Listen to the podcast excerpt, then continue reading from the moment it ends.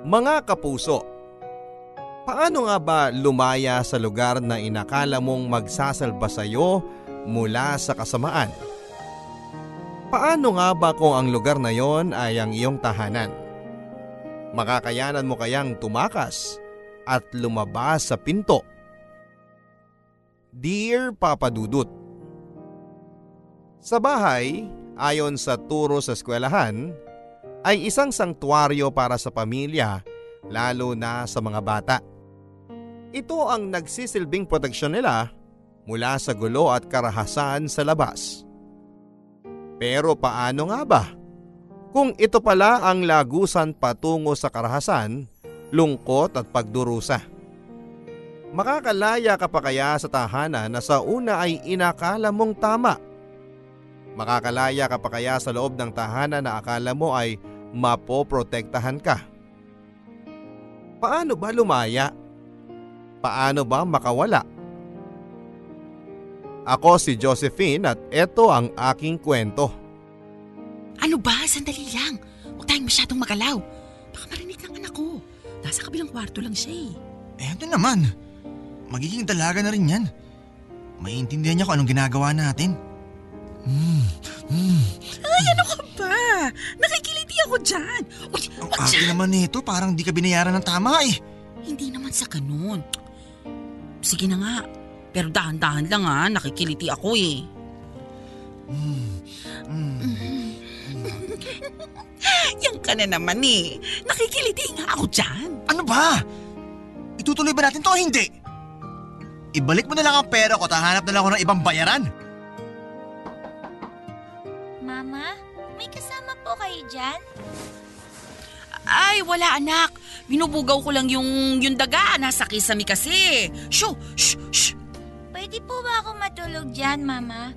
Natatakot kasi ako sa kwarto ko eh. Naku anak, mas nakakatakot dito. May mumu. Oo. Tapos yung ang ano, yung daga. Baka kagatin ka na lang sa tenga nito. Sige na anak, punta ka na sa kwarto mo. Sige po, Mama. Malaking daga pala. Ay! Ano ba? Edad walo pa lamang ako ay mulat na ako sa ganitong klaseng kabuhayan ng aking ina.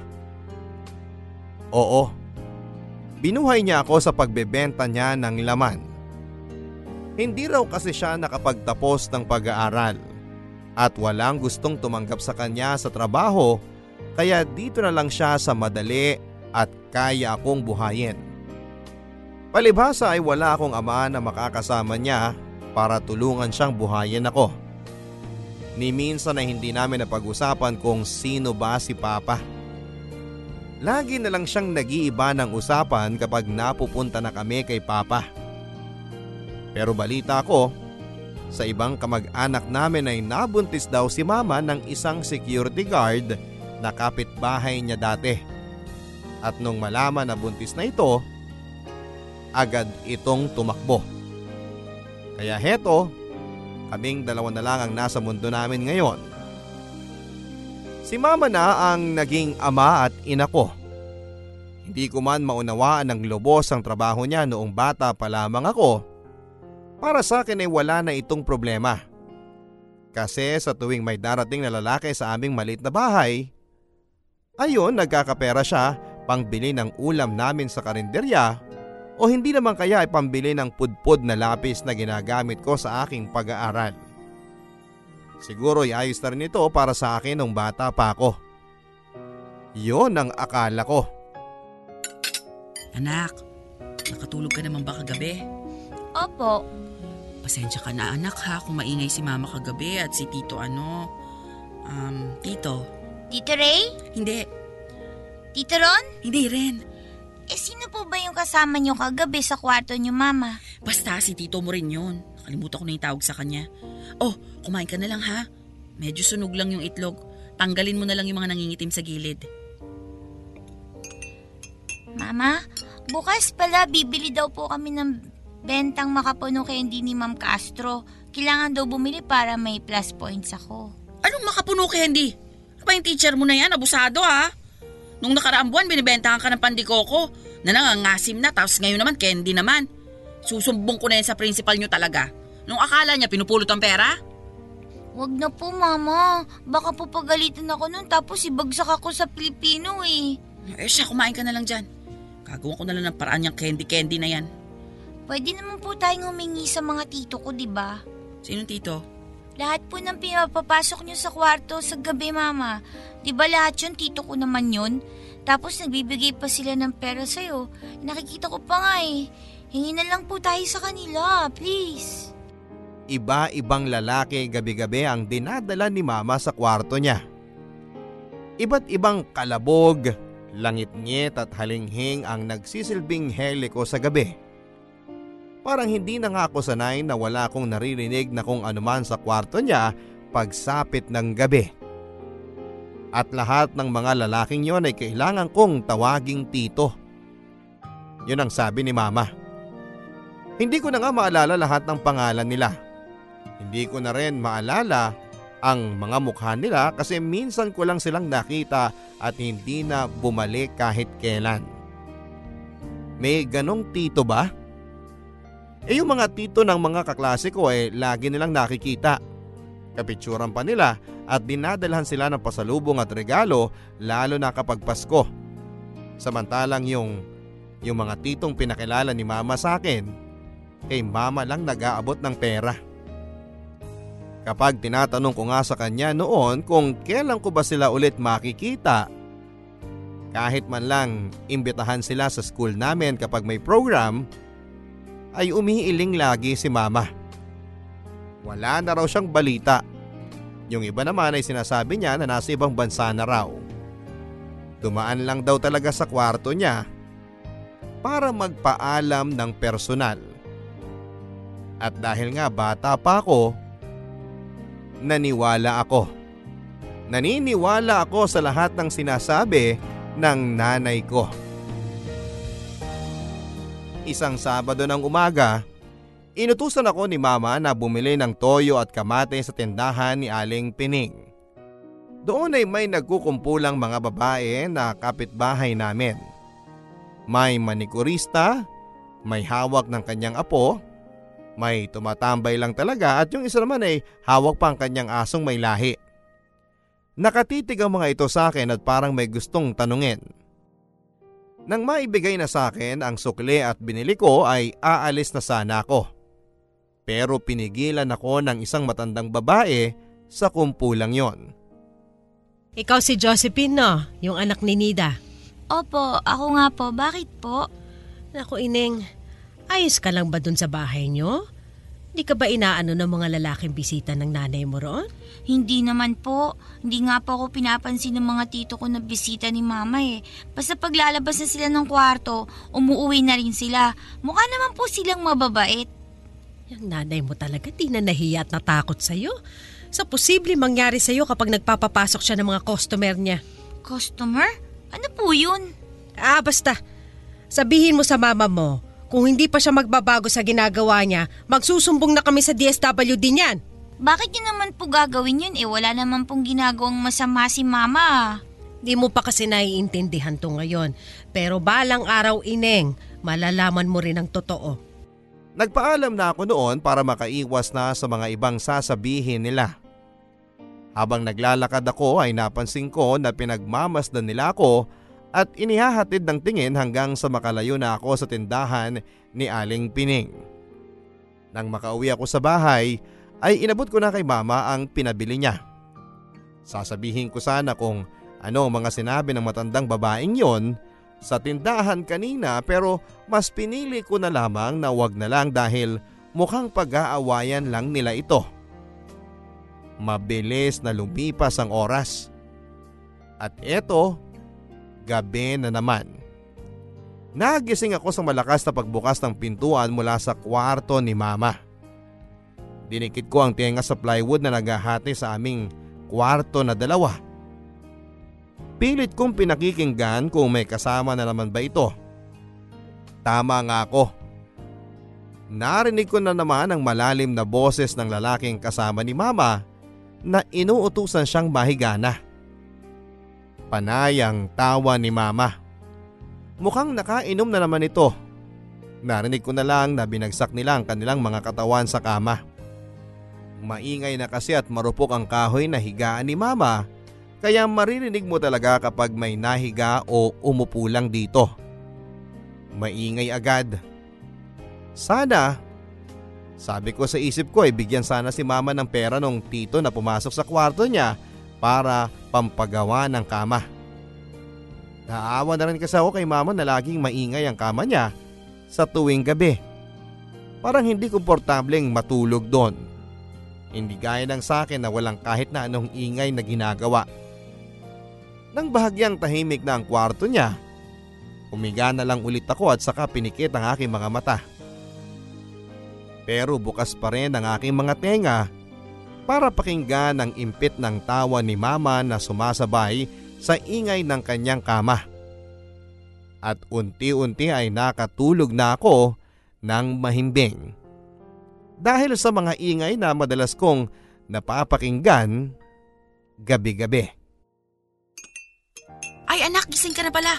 Halika't sabayan mo na kami ni Tito John mo na kumain. Ah, ikaw pala yung nasa kabilang kwarto. Ako si Tito Jan mo. Ako po si Josephine. Anak, may pasalubong ang Tito John mo sa'yo. Eto, manika. Kamukha mo, cute din. Wow, ang ganda po! Salamat, Tito Jan. Mama, pwede ko po bandaling to sa school? Papakita ko po sa mga kaibigan ko. Oo naman, pero dalian mong kumain dyan para maaga ka makapasok. Opo, Mama. Ah, Tito Jan, kailan ka po ulit dadalaw dito? Hindi ko pa alam eh. Baka ano. Baka hindi na anak, kasi marami pa siyang gagawin sa ibang lugar. Hindi ba Jan? Ah, oo, oo. Pasensya na, Josephine ha. Oh, kumain ka na muna dyan. Mahuli ka na sa klase mo. Uy, yung anak ng Pokpok andito na oh. Kumusta naman ang nanay mong pokpok ha, Josephine? Magkano na kaya pera niya? Hindi ko alam ang sinasabi nyo. Tumabi na sana kayo kasi malilate na tayo. Ang tapang mo naman. Teka lang kasi, huwag kang masyado magmadali. Mahaba pa ang oras eh. Sige na, please. Ayoko makipag... Uy, ganda ng manika mo ha. Uy, wag yan. Bigay yan ng Tito Jan ko. Tito Jan? Eh, nanay mo lang naman ang kamag-anak mo eh. Sino si Tito Jan mo? Hindi ah.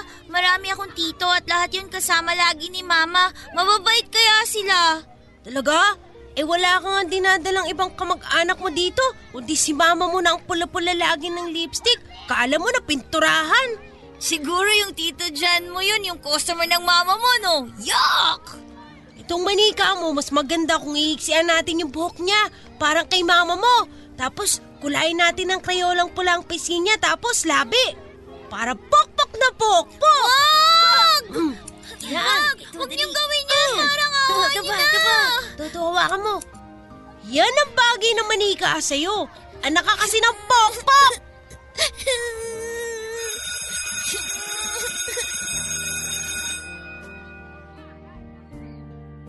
Hindi pa sila nakontento at hinila pa nila ang ulo ng aking manika para kumalas ito sa kanyang katawan. Sobrang sikip na sikip na ang damdamin ko sa nakita kong kalagayan ng bago kong manika. Isa-isa kong pinulot ang mga buhok nitong ginupit at pilit na pinupunasan ang pisngi nito at labi na kinulayan ng pulang krayola. Hindi ko ito matanggal sa aking palad kaya ginamit ko ang aking palda para punasan yon pero hindi pa rin matanggal. Kung hindi pa ako tinawag ng aking teacher para pumila na sa flag ceremony ay hindi pa ako aalis ng aking pwesto. Habang naglulupang hinirang ay panay ang daloy ng mga luha sa aking mga mata. Hindi ko alam kung ano ba ang nagawa ko sa kanila para ganituhin nila ako. Ano bang kasalanan ni mama para maggalit sila ng ganito? Mga bagay na hindi matanggap at maintindihan ng mura kong isipan. Agad akong umuwi ng bahay matapos ang klase. Hindi ko pa rin mabitawan ng manikang gutay-gutay na. Nasa bulsa ko ang ibang buhok nito na ginupit ng mga kaklase ko. Umaasa ako na baka maremedyohan ko pa ito sa pag-uwi ko. Napakaganda ng manikang ito. Hindi ko pa siya nalalaro at ito na nga lang ang kaibigang meron ako pero Sinira pa ng mga mapanghusgang tao. Panay ang tulo ng luha ko noon. Hindi ko mapigilan kahit gustuhin ko. At kahit pa ulit-ulit ko nang kinukuskos ang panyo sa aking mga mata, ay parang wala namang nangyayari. Kaya hinayaan ko na lang ang sarili kong magpaanod sa mga luha ko hanggang sa makarating ako ng aming bahay. At doon ay nadatnang ko si mama. Kaya mas lalong umagos ang hinanakit ko. Dahil sa kanya, nasira ang laruan ko. Oh anak, ano nangyari sa'yo? Bakit kanya na yung manikang bigay sa'yo ni Tito Jan mo? Sinira nila sa school. Dapat bakit naman nila gagawin yon? Sino mga yan at isusumbok ko sa teacher mo? Tumahan ka na taayusin na lang natin ang mga... Pokpok ka ba, Mama? A- ano? Sino nagsabi sa'yo niyan? Lahat sila! Lagi ko naririnig na pokpok ka raw at hindi ko totoong titong mga bumibisita sa'yo. Anak, wag kang... Wag kang makikinig sa kanila ha? Kay mama ka lang maniniwala ha? Lahat sila pare-pareho ng sinasabi. Pokpok ka raw, Mama! Pokpok! Anak! Ayoko na sa'yo! Bigay mo na lang ako kay Papa kasi siya hindi ganon. Ikaw, oh!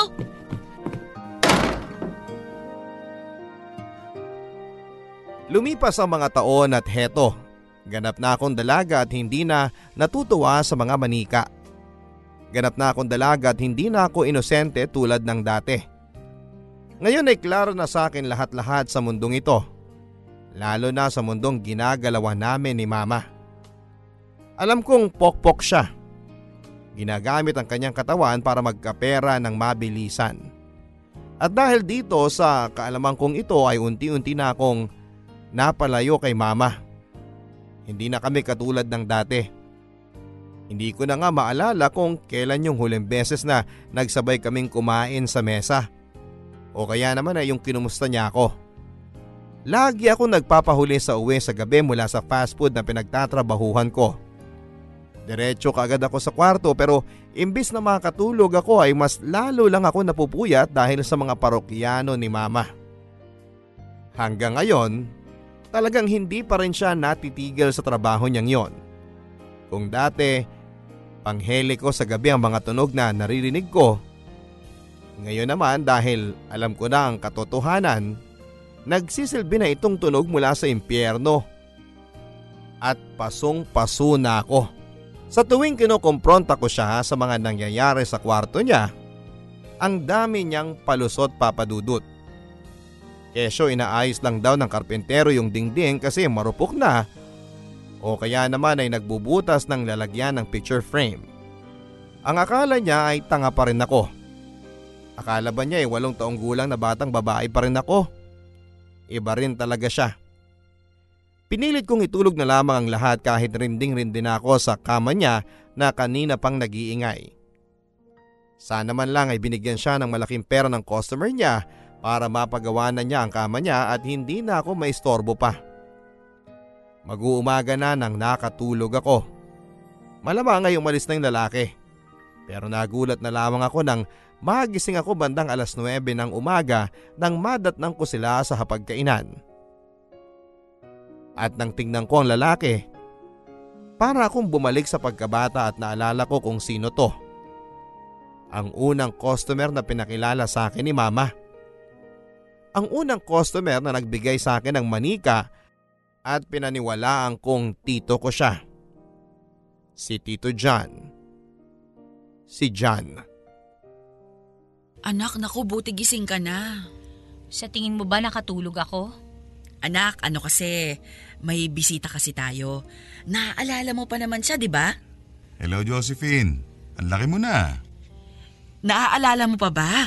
Siya yung nagbigay sa'yo ng manika nung 8 years old ka lang, di ba? Sayang nga lang at nasira agad. Mga impact ng kaklase mo talaga. Huwag yun na pong ipaalala sa akin yon. Tapos na yon. Nakwento nga sa akin ng mama mo yung Josephine huli kami nagkita. Kaya sabi ko, kapag dadala ulit ako sa mama mo, dadalang kita ng mas magandang manika. Ayan! Naku, ang ganda anak. Mas maganda kaysa dun sa nasira. Mas makapal at kulot ang buhok. Blondie! Oh, kunin mo na. Pasalubo ko talaga sa'yo yan. Matagal-tagal din nung huli kita nakita. Sige na anak, kunin mo na. 18 na ho ako. Hindi na ako bata. Bakit kailangan niyo pa akong regaluhan ng ganyan? Kapalit nung nasira manika mo. Maraming bagay ang nasira dito sa bahay na to. Mapapalitan mo ba lahat yon sa tingin mo? Hanggang sa pagpasok sa trabaho ay bad mood ako. Napansin na yon ng mga katrabaho ko pero hindi na sila nagtanong pa. Tahimik ako magdamag at mula noong nakita ko ang mukha ng tito John na yon, biglang bumalik isa-isa lahat ng mga alaala ko nung bata pa lamang ako.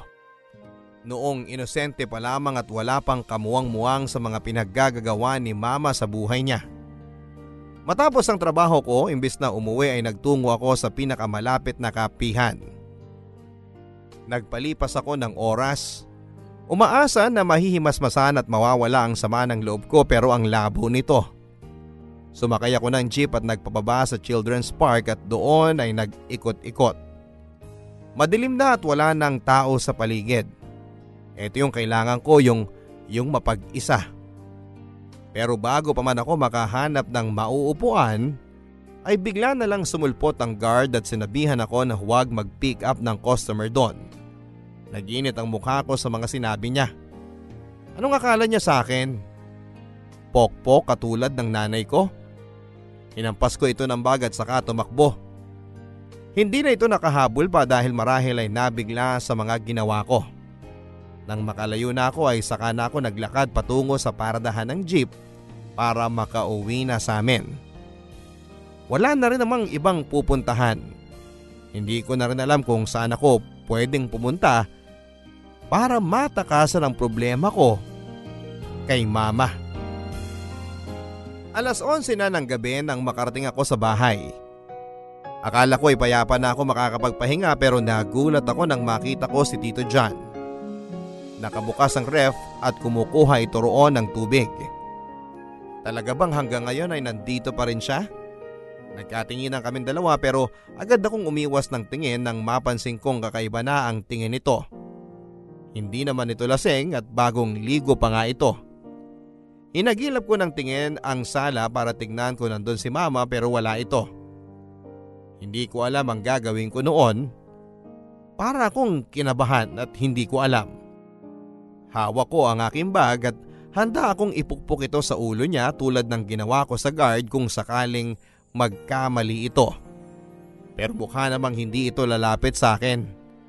Nagbaba na lang ako ng paningin at saka dali-daling tumakbo papunta sa kwarto ko. Pero agad ako nitong pinigilan. Hinawakan nito ang aking braso at saka ngumiti na akala mo ay nakakaloko.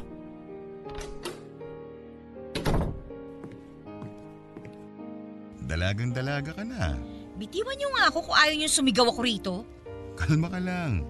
Wala naman akong gagawin sa'yo eh. Huwag nga akong hawakan. Naalala ko pa nung una kita makita. Sabi ko pa sa mama mo, lalaki kang maganda tulad niya. Baka nga mas maganda pa eh. At tama ako. Tingnan mo, mas maganda ka pa kaysa sa nanay mo. Pati ang hubog ng katawan mo, sobrang, sobrang sexy mo. ah. Isa pang pambabastos mo, makakatikim ka na sa akin. At ano naman ang matitikman ko? Bastos ka! Huwag mo nga ako igaya sa nanay ko. Hindi naman kita ginagaya sa kanya. Ikaw naman, malayong malayo ka sa kanya. Kutis mo pa lang, ang kinis na oh. Bitiwan ako! Huwag ka maingay. Alam mo, pwede naman natin ito pag-usapan. eh. Mabilis lang to. Anong pag-uusapan? Alam mo kasi, sawa na ako sa nanay mo eh. Kahit madilim, kitang kita ko na yung kumukulubot na balat niya. Di tulad mo, kahit tingin lang, alam kong makinis na. Huwag mong idikit sa akin yung mukha mo. Magkano ka ba? Anong nangyayari dito? Ah, Nida, huwag kang mag-isip ng kung ano. Bakit kayo magkadikit na dalawa? Anong ibig sabihin nito? Ma, kasi itong si... Inaakit ako ng anak mo. Pambihira. Nagpapabayad sa akin. Ang kapal na mukha! Sabi ko ayoko nga kasi kasi ikaw Nida yung gusto ko at bata pa siya para sa akin. Pero siya tong nagpupumilit kasi kailangan daw niya ng pera. Totoo ba to, Josephine? Kahit kailan, hindi ako nagsinungaling sa'yo Nida, alam mo yan. Ang anak mo masyadong rebelde. Magtataka ka pa ba? Josephine? Di ako bayaran na tulad mo, ma. Maniniwala ka ba sa kanya? Suklam na suklam ako ng gabing yon. Nanginginig ang aking katawan dahil sa galit. Ang kapal talaga ng pagmumukha nitong lalaking ito. Nakita ko sa itsura ni mama na alanganin nito sa paniniwalaan kung sino sa amin ang nagsasabi ng totoo. Anak niya ako pero nag-aalangan pa ba siya sa akin? Oo, nagre-rebelde ako pero hindi ako aabot sa ganitong punto na gagayahin ko ang pamumuhay niya. Natahimik kami marahil ng ilang minuto. Kitang kita ko ang pagpapawis ng nakakalbong ulo ni Tito John. Panay ang punas nito sa kanyang pasmadong palad. Hindi alam kung ano ang gagawin.